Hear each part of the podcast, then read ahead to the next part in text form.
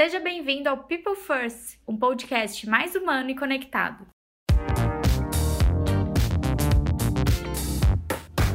Estamos aqui hoje com a Lisiane, né, bastante experiência aí no RH, para ela falar um pouquinho para a gente sobre a transformação digital do RH. Seja bem-vinda, Lisiane. Um prazer estar aqui. Agradeço né, de antemão nosso convite, por ter aceitado o nosso convite.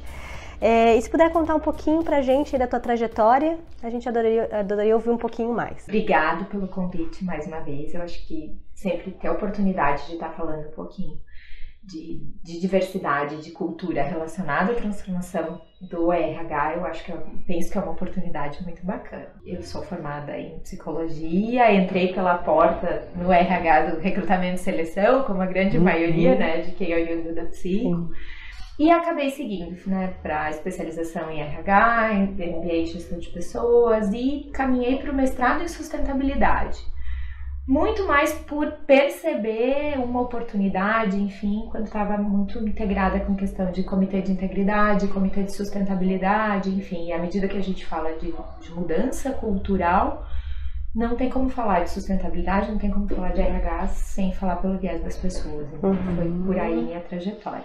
Mas já estou há 15 anos, né? Uhum. Melhor a gente não, não falar muito detalhes. sim, sim. De uh, mas passei por todos os subsistemas de RH, enfim, aí atuei um pouquinho na empresa de, na área portuária, uhum. empresa de navegação, câmara frigorífica, concessões rodoviárias, aeroportos, energia elétrica, enfim. E agora estou atuando um pouco mais próxima nos vieses focos de diversidade, cultura e diversidade, com tema de cultura, mas aplicado a empresas do ramo de telecom. Muito legal, Lisiane. Bom, então, né, com tanta experiência, assim, é, vamos conversar um pouquinho no início agora sobre esse ritmo da transformação digital nas empresas brasileiras. Né? Como é que você tem visto isso, né? Essa transformação impactando as empresas brasileiras? Esse impacto ele está muito premente, muito forte. A uhum. gente tem vivido, falávamos agora há pouco, né, das, uhum. das nossas limitações com uhum. relação à era digital. Mas as empresas, eu acho que a gente ainda está discursando que isso é o futuro e não se dá conta de que isso já é hoje, uhum. já é agora, enfim, né? Sim. A própria geração milênios está aí e o que, que vamos fazer com eles, enfim, a gente não está sabendo muito lidar. A gente ainda está discutindo questões de folha de pagamento, de processos bem transacionais do RH e está deixando passar essa onda. Que o RH está conseguindo, de certa forma, suportar e apoiar tanto acompanhar a questão de transformação digital, a transformação cultural que o mercado como um todo está vivendo tem se sobressaído e saído muito bem nesse sentido. Uhum. Mas a gente ainda está tá muito longe de poder acompanhar. Eu vejo outras áreas da empresa uh, acompanhando e estando muito mais à frente do que o próprio RH. E, e, quando a gente fala em gestão da diversidade, que é algo que você tem né, uhum. tido como foco atualmente, como é que essa transformação digital, na sua percepção, pode impactar em, em relação à gestão da diversidade? Uhum.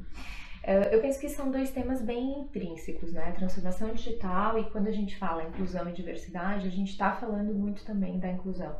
Não só né, da questão das pessoas com deficiência, na diferença de, de, de raças e de etnia, mas a gente está falando também de uma questão geracional também, uhum. e de formação e de nível social, enfim. Então, uhum. nessa medida, são temas extremamente intrínsecos e acaba caminhando junto, né? Então a questão, as questões de diversidade e inclusão, uhum. no que tange à cultura, ela está muito relacionada à transformação. E na tua percepção, assim, as empresas elas têm tratado esse tema diversidade e inclusão, né? Como, como é que você percebe que esse tema está sendo tratado nas empresas uhum. atualmente?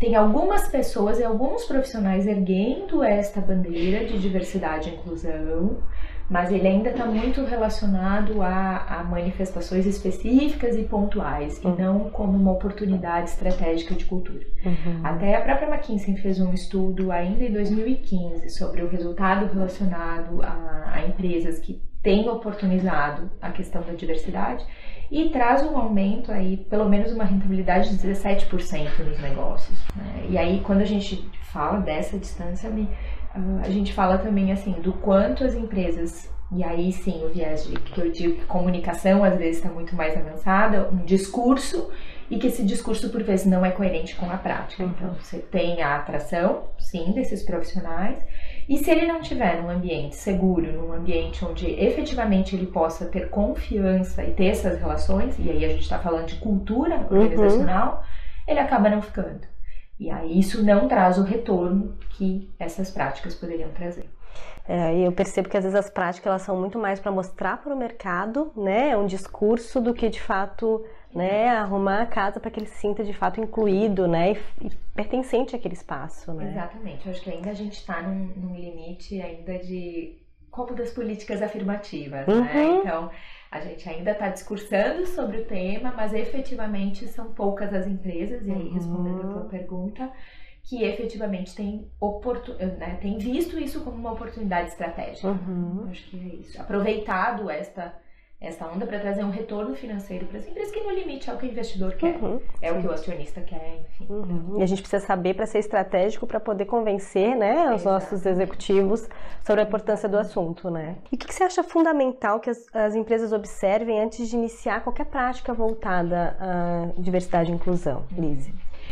Hum, bom, quando a gente fala na questão de, de programas de diversidade e inclusão e programas de, de cultura, eu acho que tudo começa pelo aquele mapeamento inicial um pouquinho né, de, de números, efetivamente, de indicadores, que a gente fala uhum. muito de indicadores e de RH estratégico, mas uhum. assim, do quanto a gente tem, então, percentuais de homens, percentuais de mulheres em cargo de gestão, percentuais de negros, percentuais de uh, aprendizes, percentuais de, de mulheres em cargo de gestão. Uhum. E aí tem uma série de. Até o próprio relatório de sustentabilidade, pautado no GRI, ele traz muito esses indicadores. Uhum. E empresas que ainda não têm essa gestão podem se voltar lá para os dados de, de folha de pagamento fazer esse mapeamento de indicadores. E a partir disso, uma segunda fase que a gente sempre sugere é uma investigação mais qualitativa, então né, por meio de seja rodas de conversa, seja entrevistas, entender como é que é percebido esse tema para saber qual é o nível que a empresa está e por onde a gente vai caminhar. Faz sentido deixar de fora 54% da população brasileira, que são os uhum. negros? Faz sentido deixar de lado 23% da população, que são as pessoas com deficiência? Então, é, essa, é essas perguntas que, que tem que se fazer. Faz sentido deixar de lado quanto um público potencial de, de futuros colaboradores hum. ou até mesmo de clientes, né? Porque cada vez a gente tem percebido, né, até na, nas diferenças geracionais, o do quanto essa população e essa geração que está vindo agora não compra mais, seja um serviço, seja um produto, se ele não estiver vinculado com aquilo que ele acredita. E aí depois vai para as etapas de Conversa com autogestão, sensibilização e conscientização. A gente está ainda numa fase muito inicial, né? Uhum. E eu acho que é aquilo, né? A gente precisa conversar sobre o tema. Uhum. Vamos conversar, vamos sentar e conversar. Eu acho que assim, e, e, nesse tema, quando a gente fala de cultura, é muito mais desvinculada daquelas uh, palestras, né, né, de alguém que sabe do tema para quem não sabe, e muito mais ouvir. Bom, é, que dicas conselhos, dicas você daria para os profissionais de RH que têm interesse em implementar ações, iniciar essas conversas né, na, nas suas empresas, é, mas né, às vezes falta assim para onde começar, né? Então, tu tem alguma dica, algo que você poderia passar para os profissionais de RH?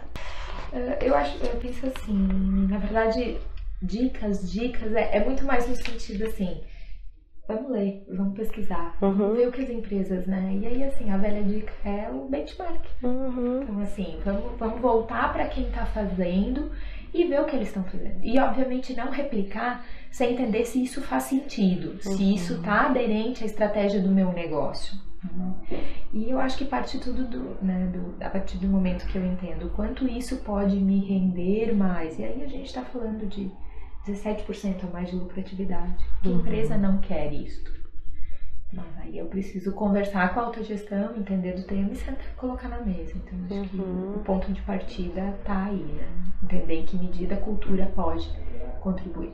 A gente sabe que uma empresa com um clima adequado, né, 30% do seu resultado está pautado na cultura.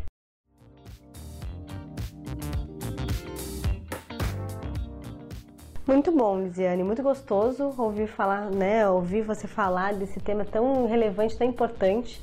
E quando a gente fala aí de investimento, no, né, no investimento, um retorno de investimento de 17%, né, algo extremamente significativo. É, agradeço, né, por trazer um pouquinho do teu conhecimento, né, um pouquinho aí dessa discussão com uma história longa, mas ao mesmo tempo tão atual, né? Uhum. Eu que agradeço muito, Michelle, agradeço a todos à disposição quem sabe, quiserem conversar sobre o tema.